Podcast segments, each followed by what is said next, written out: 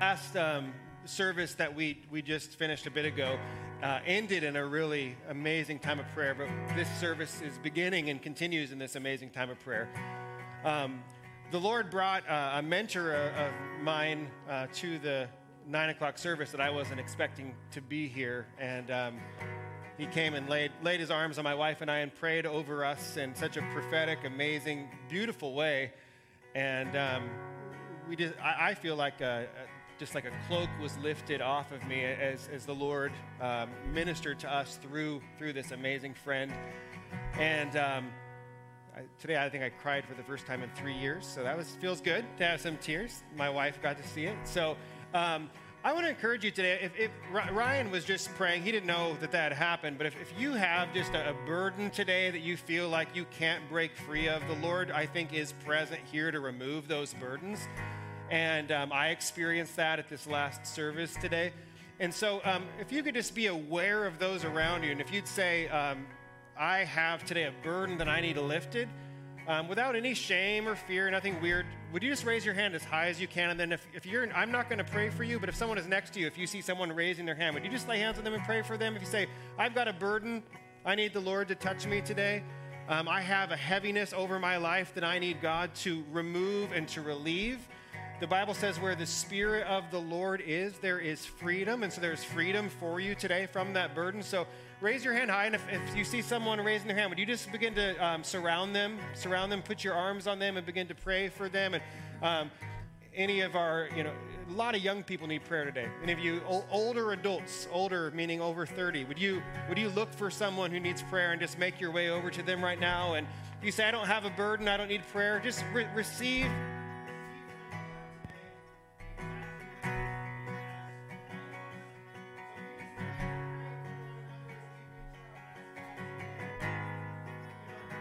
a way that would relieve the burden. God, we thank you.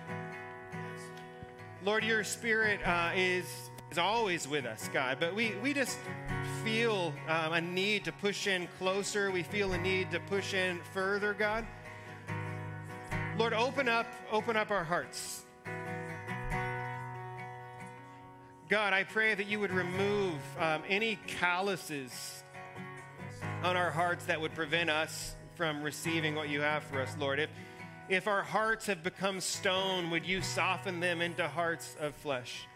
Um, and God, I just want to pray against a spirit of heaviness. God, your word says that we can put on um, a garment of praise or an attitude of praise. We can do that for a spirit of heaviness. And, and so, Lord, even as Ryan was rebuking the enemy, we rebuke a spirit of heaviness over each life here. We rebuke a spirit of heaviness in the name of Jesus over this congregation. God, we uh, rebuke a spirit of fear or control that would try to um, cause us to fear or to be controlled by forces or our own mind that is not of you. And instead, God, we ask that you would give us self control. We pray, Lord Jesus, that you would give us love and joy instead of fear and control. God, I pray that um, that spirit of heaviness would begin to roll off of the backs of those who it has been put on. That is a burden that they are not meant to carry. If you have a burden today that, that you're carrying, it's not yours to carry. The Lord wants you to, to let it go and hand it over to Him. We're to cast our cares on Him because He cares for us we are to bear one another's burdens. So keep pressing in. God, I pray you'd remove the spirit of heaviness, remove the spirit of anxiety, God. Lord, for the, the attitude, the spirit of depression, that you would remove it in Jesus' name. If you'd say this morning you need a, a healing touch from God on your body and you're, you're suffering from an illness today, whether it be disease or illness or discomfort, would you raise your hand really high too if you need, you need a healing over your body this morning? And if you would again uh, just surround those who are raising their hands real high, if you need healing for your body, we need someone to pray over here, um, someone here. Anybody else say, That's me, I need, need prayer for healing in my body? Some of you may walked into this church today, and this is, this is not necessarily a normal occurrence for us. And so I want to say, don't, don't miss out on an opportunity to be touched by the Lord. If you say, I need healing, raise your hand, receive it this morning. God, we ask for healing in Jesus' name. We ask for removal of pain in the name of Jesus. We ask for a removal of, um, tension in our bodies. God, for tension in shoulders and tension in necks to be relieved and released in the name of Jesus, we ask. God, for um, chronic headaches, God, for chronic migraines, we ask for relief from that pain in the name of Jesus, Lord. God, we pray against and we pray for those uh, who are suffering from digestive issues, Lord Jesus, that you would um, heal their bodies and give them peace and rest in the place, God, of discomfort. Lord Jesus, we pray for those who are. Um, have been diagnosed with some sort of a chronic illness or disease, Lord, that you would first and foremost bring them peace, bring them a, a, further trust in you and experience of love from you that they've ever known, but we also would be bold enough to ask for healing.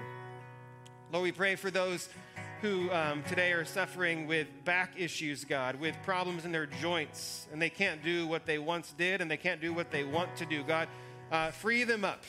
Free them up, God, in Jesus' name. I pray you'd remove pain and replace with rest. God, we're here before you asking you to heal our infirmities, asking you to relieve and lift the spirit of heaviness, asking the, the darkness to flee at your light and at your name, Jesus. Um, the Lord just wanted me to pray for someone who, who's experiencing chronic loneliness. Anybody today say, I'm chronically lonely? And that might be an incredible thing to ask for prayer for. But the Lord wants to meet you in your loneliness. He wants to touch you today. He wants to let you know He's with you. He wants to build community around you. If you say, I'm suffering from loneliness, raise your hand. Receive prayer this morning for that, if, if that's you. God, forever suffering from loneliness, God, Lord, your word tells us that you stick closer than a brother. Your word tells us that you are with us in the valley of the shadow of death. God, I pray that we would know your spirit within us and, and feel not just loved, but feel your presence there with us, God. Lord, I pray for those who feel like they are suffering alone with whatever they're walking through, that you, Lord Jesus, would um, connect them and bring to them community and friends that can walk alongside of them, God, and to lift them up and to bear their burdens with them, God. I pray for marriages to be healed. We pray for marriages to be restored. We ask in the name of Jesus for marriages to be a marriage of companionship, a marriage without loneliness, a marriage of intimacy, and not a marriage with lack of intimacy. God, restore what has been stolen, restore what we have destroyed, and replace it with something only you can give. In the name of Jesus, we pray. I ask you guys, you find your seat. We're going to continue in worship um, throughout throughout the rest of our time here today. Um, but if you could stay in this attitude of listening, of receiving, and I want to get just immediately into our into our message um, today, and then we're going to close out with another time of prayer. Um, we're going to be in the book of Daniel. If you want to um, open that up to Daniel chapter three, um, we're going to be looking at that this morning. And again, this is extremely relevant to actually what just happened, uh, to this, this move of, of what God is trying to do in your heart. So thank you so much, Ryan, for being sensitive to the Spirit. Daniel 3. Um, we've looked at Daniel um, 1 and 2 so far. Just a real quick recap of this book is Daniel is all about God's sovereign orchestration of human history despite the actions of men. God's always working things according to his purposes and to the good of those who love him and who are called according to his purposes. And he's doing that despite whatever we choose or whatever we do. The other theme we've been looking at, what the series itself is named after, is this idea of living for God in an ungodly world. Or how do we live in exile? And we've been looking at the lives of Daniel and his friends Hananiah, Azariah, Mishael, and how they have chose to stand out instead of fitting into their culture. Uh, they rejected food from the king's table in order to show their reliance upon God. And when Nebuchadnezzar had a dream of a statue of many different precious metals, God gave to Daniel the interpretation of that dream and the dream itself to show how he's orchestrating human history and we're learning that as believers, we need to be in the world, but not of it. We need to stand up, stand out, and not just simply fit in. And so we're going to look today at um, Daniel chapter 3 with those things in mind. And as I've just kind of set us up for that, I do, I am supposed to give two announcements, and I want to give those real quick. Um, tonight, if you'd like to keep worshiping, we're meeting at 6.30 at the Ike Box in downtown Salem. And uh, the first Sunday of the month is our downtown worship night and preview service. It is our goal to um, have a church meeting weekly in downtown Salem here over the next year. Uh, but we meet on the first Sunday of the month at 6:30 at the Ike Box, and um, that is on the corner of Cottage and Chemeketa. And um, they sell great coffee there. So if you show up early, you can buy coffee, buy snacks. And um, we appreciate you if you've attended before. One thing you've noticed is we start late. Um, we're only allowed to enter the building at a certain time, but they're starting to let us arrive earlier. We've got a great friend named Caleb uh, who, who's helping us out um, with that. And so if you come tonight, we think we're going to start real close to on time. And uh, Tim Warnock is going to be sharing a really brief, encouraging word, but uh, Kim Reese is going to be leading us in just a really powerful worship set. She's got a really fantastic band. And so join us tonight, 630. And then next week, if you'd like to learn more about Free Church, if you'd like to know how you can get connected or involved during our 9 a.m. service, we have our on ramp breakfast. And um, you can attend that downstairs in our kids' wing, and then um, join us for our 11 a.m. service if you would like to do so. So, those are my little announcements. I want to talk to you a bit about pride about pride, about arrogance, um, about being conceited, about thinking we're all that. How many of you have no pride in your life? Good, okay. Because if you raised your hand, like, that is the evidence of that. Like, uh, no pride here. Um, when I started out in what's called vocational ministry, that's where you, that's where you work in ministry for enormous paychecks that you make when you, when you start off in ministry and in ministry in general. Um, but about 17 years ago, I started off um, in vocational ministry uh, at our church here, and we used to meet on Lancaster and Market, is where our building was. And on this particular day, during my first year of vocational ministry, and during my first four months, um, the church was in the ghetto, let's be real, okay? And I actually miss it. I, mi- I, miss, I miss the opportunities that existed there to minister to people around the neighborhood. Um, but the Department of Corrections would bring uh, work crews um, to work on the, the city drainage ditch that was there that runs parallel with Lancaster and one particular day, as I was pulling into the church parking lot in my 1993 white um, Toyota Camry, um, I noticed these inmates working in their crew, laboring. They were helping the church out by, by cleaning out the ditch. And I, I thought that I was such an amazing minister, I, I was such an amazing leader, um, such an amazing Christian, that I would bring all of these men the, these precious inmates to the Lord, I would bring them um, soda. Back in 2004, whenever this was, we used to call it pop, uh, but now we call it soda. Um, but I was like, I am going to bring these men soda. And they don't have to, you know, use the, their, their whatever they call the payment system in prisons. Um, don't shout it out if you know the answer. I know a lot of you do. they don't have to use that to buy soda. Um, at, at the prison later on tonight. They don't have to trade cigarettes for it. They can, they can get it from me, this holy man of God. And so I drove to Fred Meyer and I made sure I did not buy um, the Kroger knockoff brands of soda, uh, but I bought the real stuff Pepsi, Diet Pepsi, root beer, Mountain Dew, Sprite, and um, the inmate uh, drink of choice, Dr. Pepper.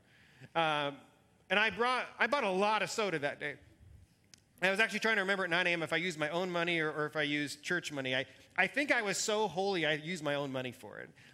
And so I went and I bought, um, I was like, I don't have a way to keep these cold, and we're not going to serve inmates warm drinks. And so I bought lots and lots of ice, and I put these in foam coolers that I had bought. I had two foam coolers. And I, I went to go and take the foam cooler out of the back of our Toyota Camry that a car seat couldn't even fit in. And uh, reached down to pick up the cooler, and right as I picked it up, I started to take my step over with a proud face to all the inmates that are staring at this, uh, what was I, 24 year old kid walking towards them with these uh, foam coolers. And right as my face is beaming with the pride of my holiness before the Lord, um, the foam cooler uh, broke as I was holding it.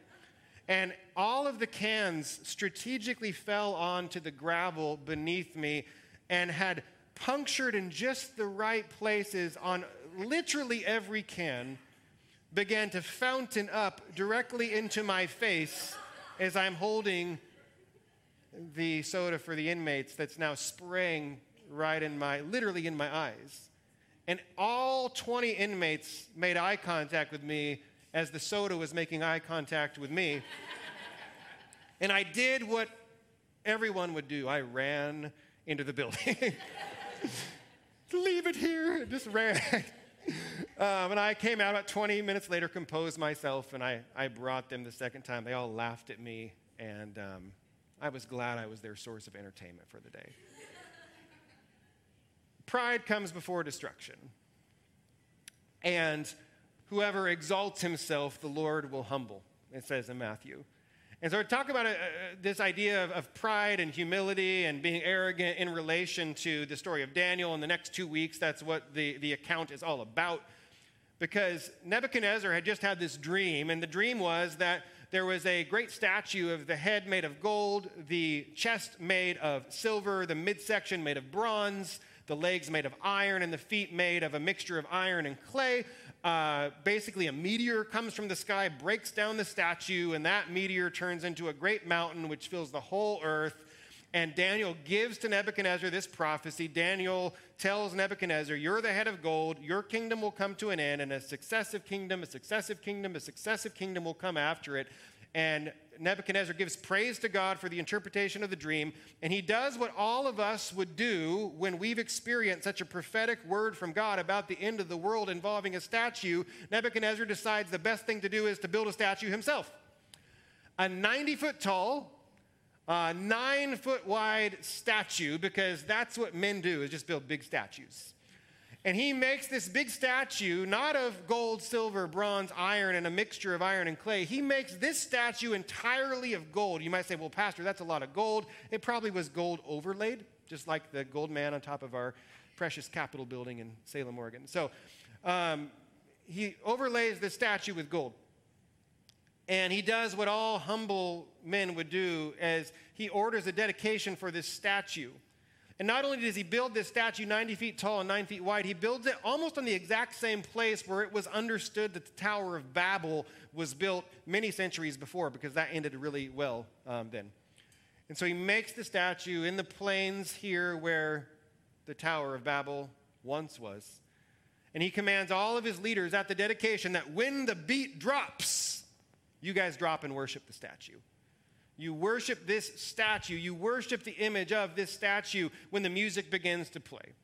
And so, the first question I want you to ask yourself is what was this statue of? Was this a statue of a, a fish, a horse, an octopus? Was it a statue of some sort of a um, mythological creature like a cherubim or something of that nature that was common during that time? And the answer is no. We find the answer in Daniel chapter 3, verse 1 it says, King Nebuchadnezzar made an image of gold whose height was 90 feet and its width was 9 feet. And he set it up on the plains of Dura in the province of Babylon. So, whenever this word image appears in Aramaic, the language this is written in, it's always referring to a man. So, he makes a statue of an image of a man. And then, three times in chapter 3, when the statue is to be worshiped in verse 12 and verse 14 and verse 18, it is said that the people were to fall down to serve Nebuchadnezzar's gods and worship the golden image that Nebuchadnezzar had set up. And so, this statue, in the form of a man, when worshiped, it would show that the worshipers worship Nebuchadnezzar's gods. But I believe it would also show that they were worshiping Nebuchadnezzar himself. The reason why is because the statue is made entirely of gold.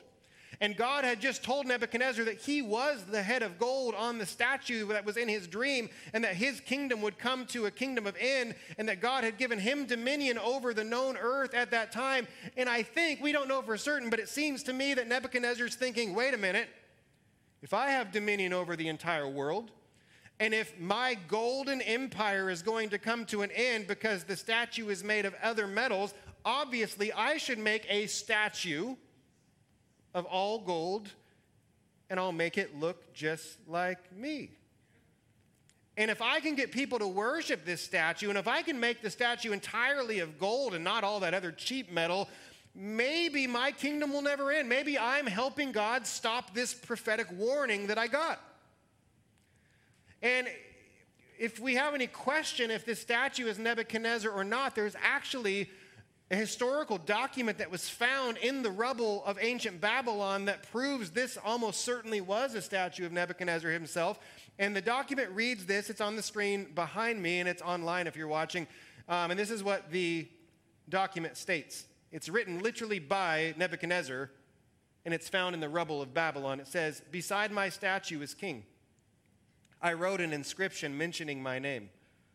I erected for posterity. May future kings respect the monument, remember the praise of the gods. He who respects my royal name, who does not abrogate my statues and not change my decrees, his throne shall be secure, his life will last long, and his dynasty shall continue. This is the height of arrogance. See, like the devil before him, like Nimrod, who founded Babylon thousands of years before. Like countless human dictators before Nebuchadnezzar, Nebuchadnezzar is about to learn that pride comes before destruction and that those who exalt themselves will be humbled. And so he says, Everybody has to worship me when the music plays. And he offers a threat if you don't worship me, here is what will happen. He says in verse 6 Whoever does not fall down and worship shall immediately be cast into a burning, fiery furnace. It's a big deal. Nobody wants to be thrown into the burning, fiery furnace.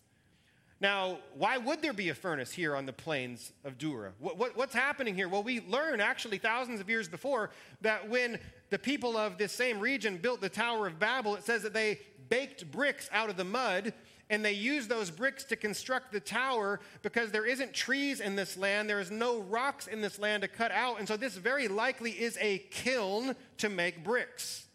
Possibly an ancient kiln used to make the Tower of Babel. And the kiln, I tried to find pictures and I couldn't find a really great one, but essentially it would be like a large pot with, with, kind of a smokestack on top, like kind of the um, adobe style Mexican uh, little fireplaces that you can buy made of pottery that you would put out in your backyard, um, similar to that. And these would have ramps that would go up into the kiln so you could throw things into the fire to burn them.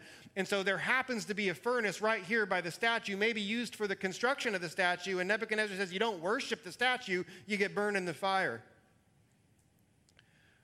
So on the day of the statue's dedication, three young men chose to stand out instead of fit in. More specifically, three young men chose to stand up when everybody else bowed down. These three men's name uh, Hananiah, Azariah, Mishael, or as we often call them, Shadrach, Meshach, and Abednego. And some Chaldeans, some other astrologers, some other sorcerers, some other dream interpreters notice that Shadrach, Meshach, and Abednego are not worshiping the statue when the music began to play. And so they tattled on these three men to Nebuchadnezzar. And Nebuchadnezzar was furious. And he brought them before the throne. And he asks them, Is it true that you guys didn't bow down to the golden statue? And he gives them, strangely, a second chance. You, you, you seem to think that Nebuchadnezzar likes these guys because they're actually the most talented and gifted of all the Chaldeans that he has. And so he's like, Are you sure you guys didn't worship? I'll give you a second chance. So listen up. I'm going to play the music again. And when the music is queued up again, surely you just messed up the first time. I want you to know, we'll, we'll say, the music's playing, now's your cue, then you bow down and you worship me. But, verse 15, if you do not worship, you shall immediately be cast into the burning fiery furnace.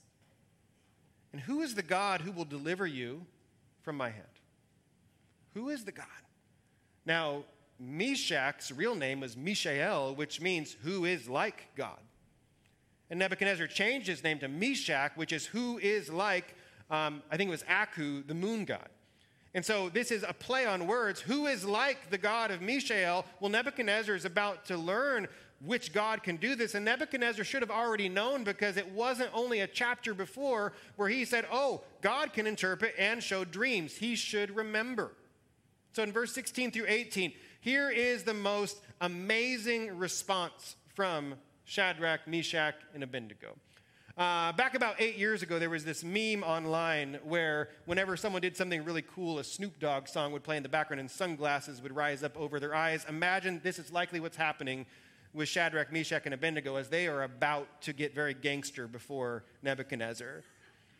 So Shadrach, Meshach, and Abednego answered and said to the king, O Nebuchadnezzar, we have no need to answer you in this matter. If this be so, our God, whom we serve, is able to deliver us from the burning fiery furnace. So he's able to deliver us from the fire. And I love what they say next. They make a differentiation. They say, and he will deliver us out of your hands, O king. But if not,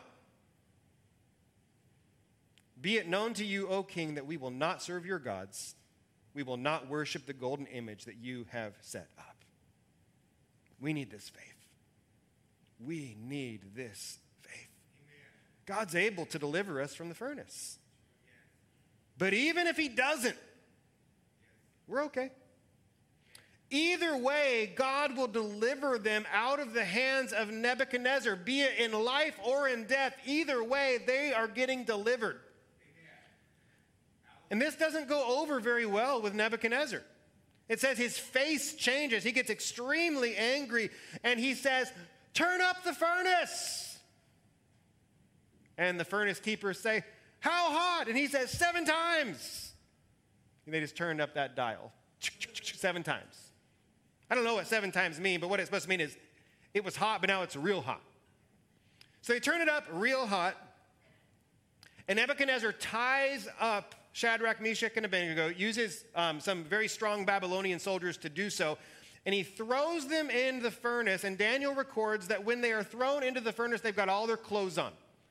They're, they're modest burners. They want to make sure they're, they're fully dressed. So they've got, says, turbans, coats, robes, sandals.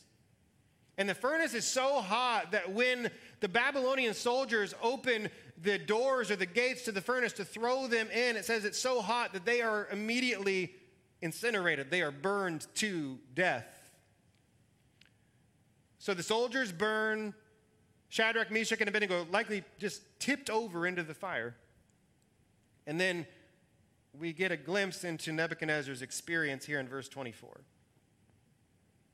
says, Then King Nebuchadnezzar was astonished, and he rose up in haste. And he declared to his counselors, Didn't we throw three guys tied up in the fire? And they answered and said to the king, True, O king, we threw three guys into the fire. Nebuchadnezzar answers them and says, But I see four men, unbound, and they're walking around in the fire. And they're not hurt. And I can see Nebuchadnezzar looking in. And, and the fourth guy, the fourth one, he, he looks like a son of the gods. The fourth is like a son of the gods. There, there was something special about this fourth man in the fire. Clearly, this fourth man was recognizable to Nebuchadnezzar as someone who was divine. Was he glowing? Was there a halo on his head? Was he wearing white? I, we don't know, but there was something so different about this man. And he calls him God's angel in verse 28. There's a fourth man in the fire. He is like a son of the gods. It's God's angel, which is very reminiscent in Hebrew to the term the angel of the Lord, who appears throughout the Old Testament. Most theologians believing that most of those occurrences are somehow Jesus himself before he took on flesh and was born of a virgin 500 years later at this point. We see Jesus show up and speak to Moses from a burning bush. We see Jesus show up and talk to Abraham before the whole thing goes down with Sodom and Gomorrah. There are times in the Old Testament where Jesus shows up. I believe this is one of those times. But whether it was an angel or whether it was Jesus himself, either way, the message was clear that God was present with these men in the fire. God does not promise us a life without fire. God does not promise to remove us from our trials. In fact, Jesus said, In this world you will have trials. But God does promise us that when we go through trials, the promise is not that He'll remove us from them. The promise is actually that He'll be with us in the trial. Here with us in the fire. Psalms 23, verse 4 Even though, even when I walk through the valley of the shadow of death, I don't need to be afraid. Why? Because the shepherd is with me. And whether He snatches us from the fire or He allows us to burn, He'll be right alongside of us, having suffered himself. Jesus suffered for us. By his stripes we are healed. It's his suffering, his perfect life without sin, despite the suffering, his death in our place. Jesus suffered for us so he can walk along with us in our suffering. And whether we are snatched from the fire or whether we are burned in the fire, we know that Jesus is waiting for us in paradise where we will be with him and where there will be no more fire and no more death. And I love that it states that they're walking through the fire. They're walking through. They're just, just hanging out in the fire, walking around. They're not, they're not sitting down. They're not laying down, disappointed, discouraged, throwing themselves a pity party. They're just walking through the fire with Jesus. Most of us would be down, giving up, begging to be released, but instead, just walking around with the fourth man in the fire. And so, verse 26 Nebuchadnezzar came near to the door of the burning fiery furnace, and he declared, Shadrach, Meshach, Abednego, quick change of heart, servants of the Most High God, come out and come here. Then Shadrach, Meshach, and Abednego came out from the fire, and all the leaders and the king's counselors gathered together and saw that the fire had no power over their bodies. The hair of their heads was not singed, their cloaks were not harmed, and they didn't even smell like smoke. Just as Shadrach, Meshach, and Abednego were in Babylon, but not of it, they were able to be in the fire and not only were they not consumed by the fire, but they were completely unaffected by it. They were in the fire, they weren't of the fire. You see, when Jesus prayed to the Father before he went to the crucifixion in the Garden of Gethsemane, his prayer was that the Father would send us, that Jesus, he acknowledged that we as his followers, we would be in the world but not of the world. His prayer was not that the Father would remove us from the world. His prayer was that the Father, while we were in the world and not of it, would actually keep us from the evil one while we are in the world. And so, my prayer for us as 21st century Christians is that we can be in the world, not of the world. We can be kept from the evil one and not even singed or affected by its fire. And when we walk around in the fire with Jesus, that's possible to be untouched, unsinged, unsmoke smelling. Verse 28 Nebuchadnezzar answered, and he said this Blessed be the God of Shadrach, Meshach, and Abednego, who has sent his angel and delivered his servants. And this is what he says Shadrach, Meshach, and Abednego, the servants of God, this is what they did. They trusted in God, verse 28. They set aside the king's command, and they yielded up their bodies rather than to serve and worship any God except their God. Therefore, I make a decree any people, any nation, any language that speaks against the God of Shadrach, Meshach, and Abednego shall be torn limb from limb and their houses laid in ruins. This is not a good form of evangelism, by the way. Like, if you talk bad about God, we're tearing your limbs off. This is Nebuchadnezzar, not, not your local evangelist. But it's interesting. It, it's it's the exact same punishment he threatens if no one can tell the dream. He's like, oh, my go to punishment is just to rip legs and arms off and to burn down houses. If my arms and legs are ripped off, I don't care a lot about my house burning down. Like, Maybe burn my house down first, then I feel bad, then pull them off. He says this. This is probably the most important statement you could hear today.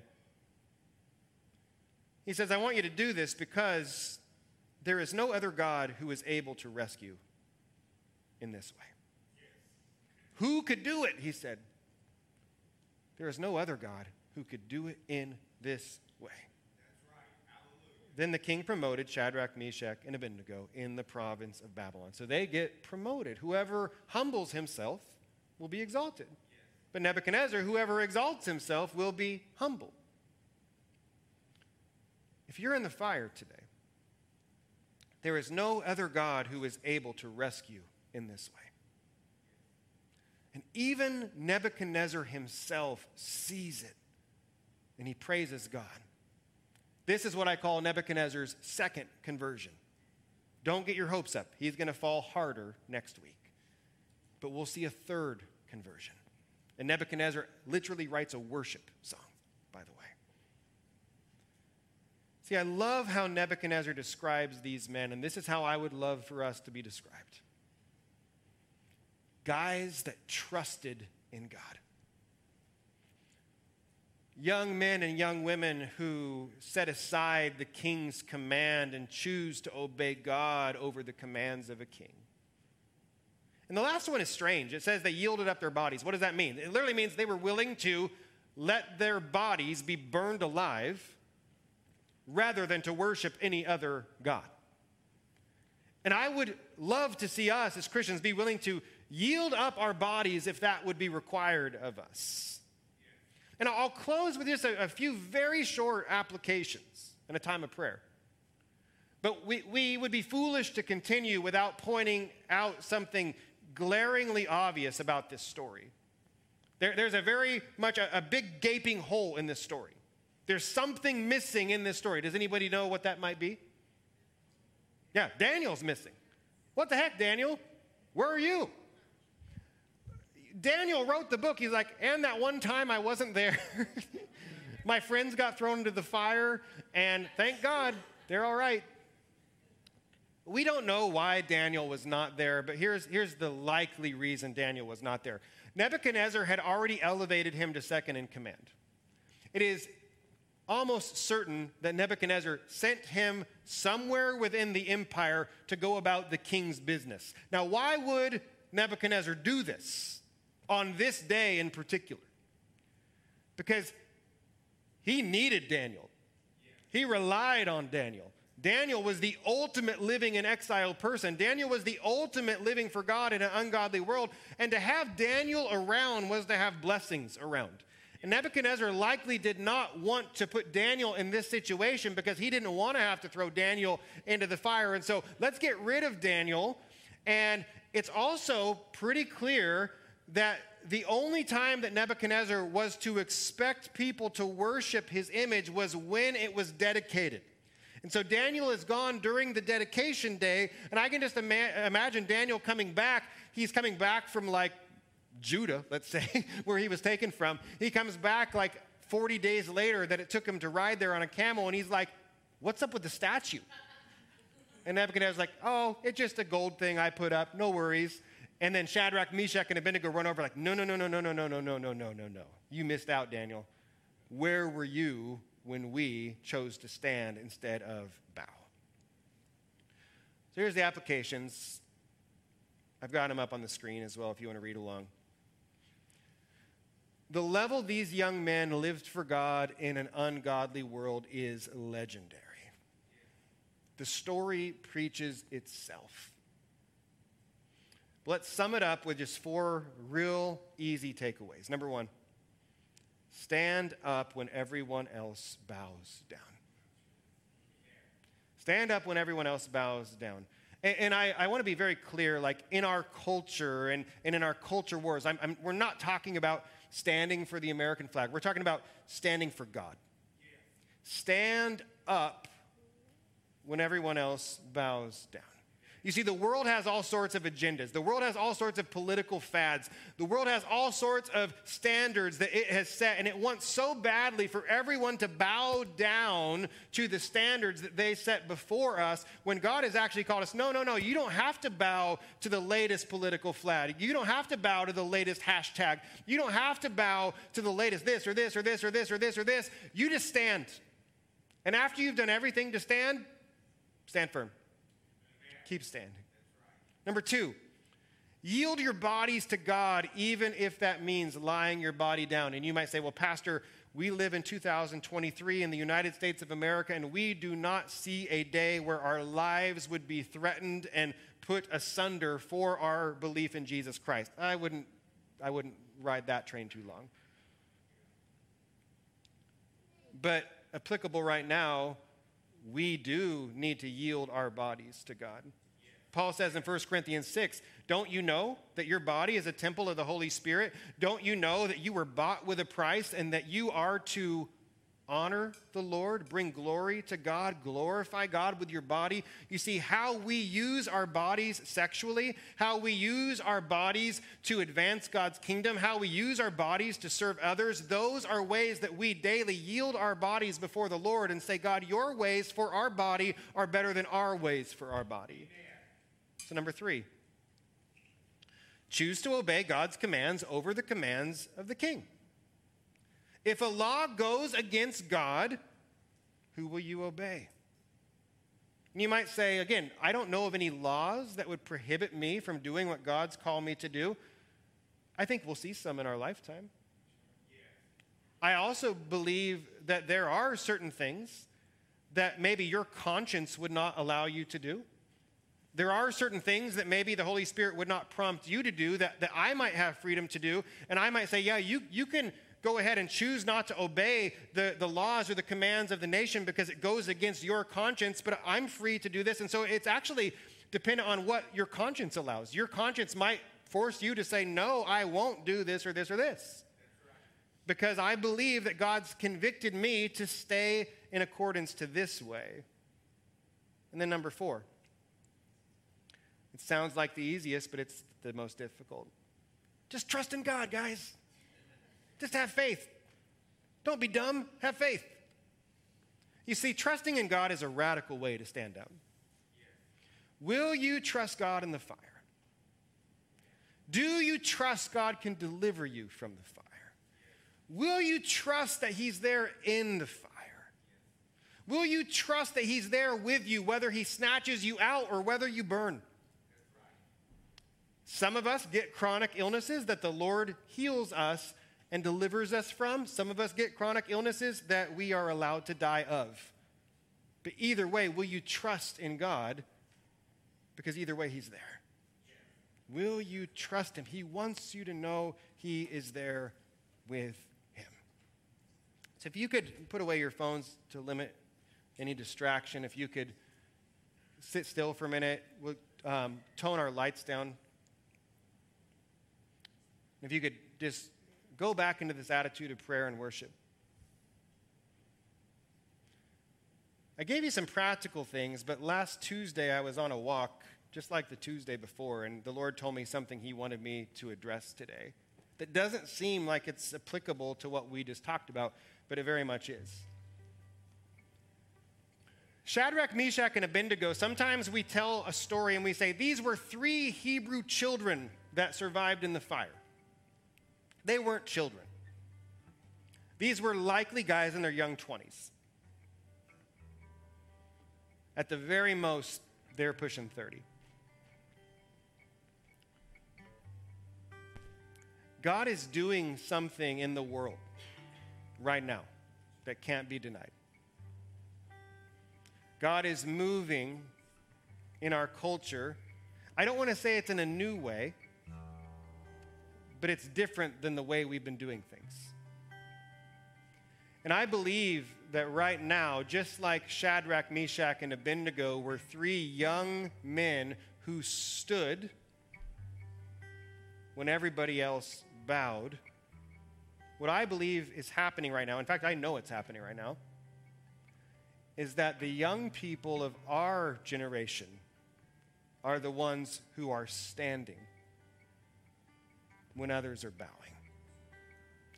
I believe God is going to spare and have a remnant in this generation that we have not seen in previous generations. I believe that older generations, myself included, have failed our young people in so many ways. And young people need to rise because young people have always been the one that God has used to start movements and revolution and change for his kingdom. You think of baby Moses in the Nile changed the world.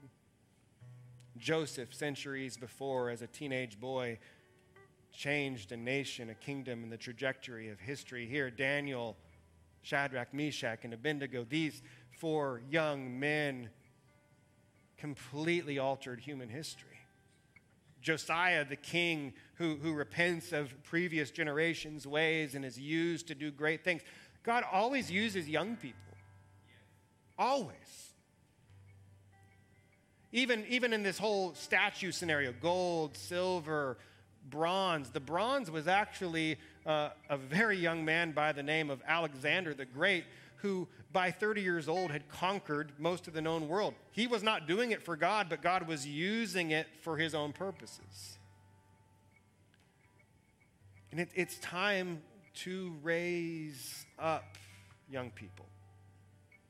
And I'm, I said that deliberately how I did. It's time for to raise up young people, old people, raise them up. And then young people, it's time to raise up.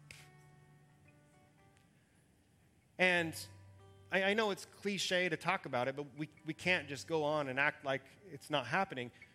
Um, right at um, about a, a, month ago now, uh, like eight or nine college students stayed after just a completely normal, mundane chapel service. I watched the chapel service. It was in Kentucky at Asbury University, just the most normal chapel service. Nothing, nothing extravagant happened. The most, the most normal sermon was preached. But a couple of college students stayed and did not leave. Well, what were they doing? They were confessing their sins. And word got out that these like nine, I'll say kids, they were young adults, were, were confessing their sins, and more came, and thousands came, and tens of thousands came, and hundreds of thousands came to confess sin. Some people are like, we're not sure that's a move of God. To confess sin? To bring praise to Jesus and have no hype? No lights, no fog, no nothing? Like, they, they even like, hey, we, we want this to be somber. Leave your flags and your shofars outside of the building. We just want Jesus. Well, we're not, yeah, it's of God. In the exact same time that this movement was happening, um, I don't like Christian mu- movies. Let me go on record, okay? I don't like Facing the Giants or um, th- any of the, I don't like those movies. They're usually pretty cheesy. I stay away from Hallmark and the Christian movies like them.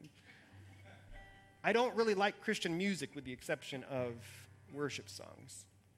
But there was this you know, Christian movie that came out um, about the same time that this Asbury revival started breaking out and it was called the Jesus Revolution, and our interns wanted to see it. And so I'm like, yeah, I'll go. It's, I'm sure it's going to be cheesy, but we'll give it a shot. A couple of these young people cried at the movie. And there was something stirring up within them, like, want something like that for their generation. The movie was actually produced well, by the way. It was good acting. I don't understand why Kelsey Grammer, who's 70, played a 40 year old Chuck Smith, but I digress. The guy, the Jesus guy from The Chosen, in real life, he's like 40, and the character he's playing is supposed to be 17. I don't understand that either. Nonetheless, the movie was about young people in the late 60s and early 70s who had been disenfranchised by an older generation. Who, who had been forgotten about, who were tired of war, who were disgusted with the ways of the world, and we're looking for God in all sorts of places, in places that He could not be found. And while they were looking for Him in places He could not be found, He met them right where they were. And people were radically changed and saved and worshiped and preached the gospel. And, and we today have um, entire movements and denominations of churches that exist because of it. In fact, uh, the, mentor that came to this last service um, was one of the founding vineyard pastors and came in and prayed over me on this day that we're talking about all this stuff. God's doing something. And, He's wanting to remind us it takes young people to do something, and it takes old people to stand behind them.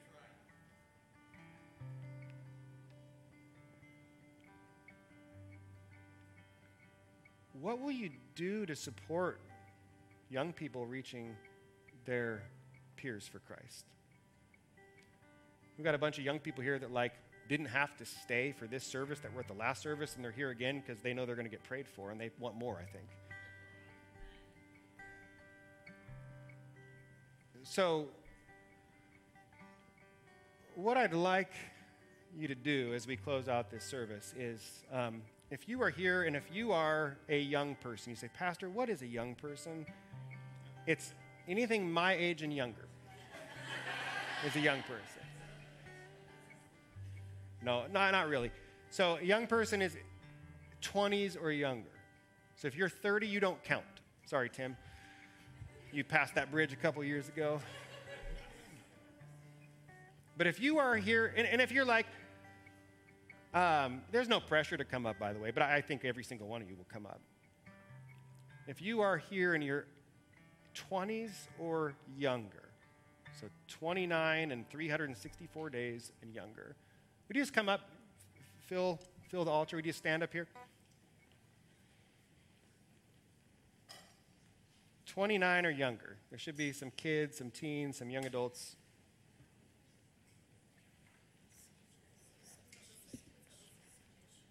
Don't, don't check anybody's ID. okay.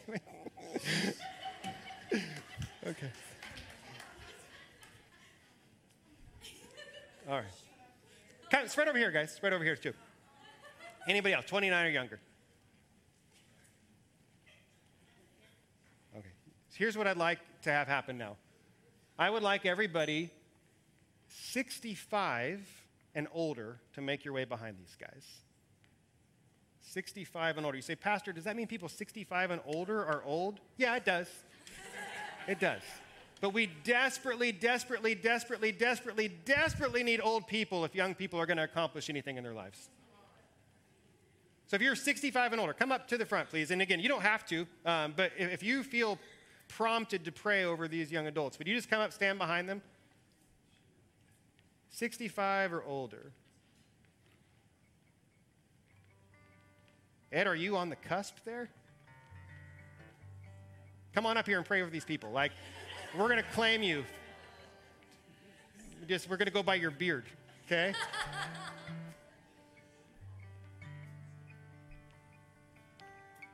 and then, church, would you stand? We're going to sing here in a second, but I'm just going to pray over each of these people. And um, if you are here 65 and older, Brian, you're really close to the crowd here. Scoot back a little bit. Scoot back. Would you lay hands on these young people and, and, and walk, walk down and pray for each of them? Because there's a lot more young people than old people. That, that needs to change. We need, a, we need equal representation of old and young, old and young. So would you come up and begin to pray? And church, would you just join me in prayer? And um, stay up here and pray. And if you'd like prayer for anything else today, if you want to come up and uh, just receive prayer as we sing, that's what we're going to do. And we're going to keep worshiping tonight at 6:30. Today's a day of worship. Today's a day of prayer. So um, begin to pray. Pray out loud for these young people in front of you guys. God, we, we thank you for all of these young people here uh, standing in front of us, God. 29 and younger, God. Lord, I pray in the name of Jesus that you would make uh, a change, make an impact, make a difference in this world, and use these young people to do it. God, I thank you for the faithfulness of these young generations. I thank you, God, that they have been willing to stand and to not bow. I thank you, Lord, that they have been kept unsinged and unhinged from the enemy, God, and that you are doing a new thing. You are doing a different thing. You're moving, you're acting, you're making a difference in this world. God, I pray that you would bless. I pray that you would um, begin to expand their vision, begin to expand their desires of what they can do and how they can be used. God, I ask in Jesus' name that they would be able to be have all their needs provided for. God, um, I'm going to begin to pray out over some certain young people. So just uh, let's let's let the Lord speak. Uh, patience. I want to pray for you. Um, to lay my hands on you as I pray. God, I thank you for this young lady. I thank you for the example that she has set for her peers and for those younger than her. God, thank you for allowing her to step out of her generation and to serve you, God, without knowing who will provide. God, provide for all of her needs, expand her vision, expand her strength expand her faith, God. Bless her, bless her, bless her. May you be all that she needs and all that she receives from you, God, may you surprise her with even more, we ask in the name of Jesus. Uh, God, I pray for Sam. We pray for our friend Sam, God. He is, a, he is a son of this church, God. We love him. He's cared for.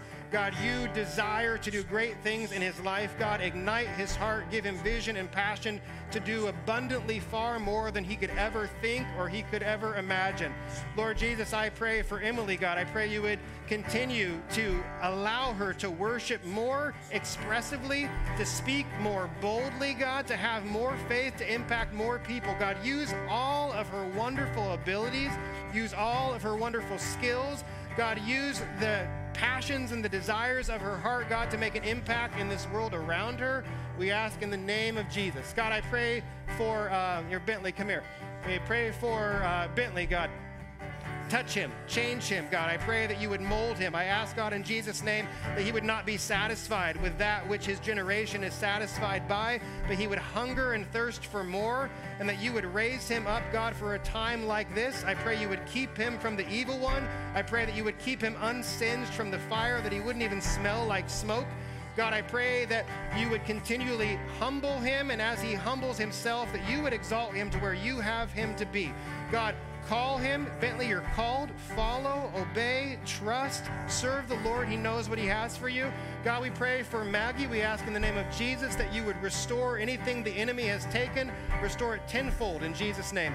I pray, God, you would open up her lungs and her voice to be able to declare your glory, your word, not, not through singing. She already does that, but through speech through, through encouragement, through teaching, God. Let her lead other people who've been where she's been, God. Thank you for her coming out victorious. Maggie, you've been through the fire. You're coming out unsinged in Jesus' name. You're coming out not smelling like smoke. God has better, bigger, brighter things in store for you. So, so be it, God, in the name of Jesus. God, we pray for each of these people, God. So be all of these things. Yes and amen. Would you guys stand and sing? And if you want to pray, continue to do so.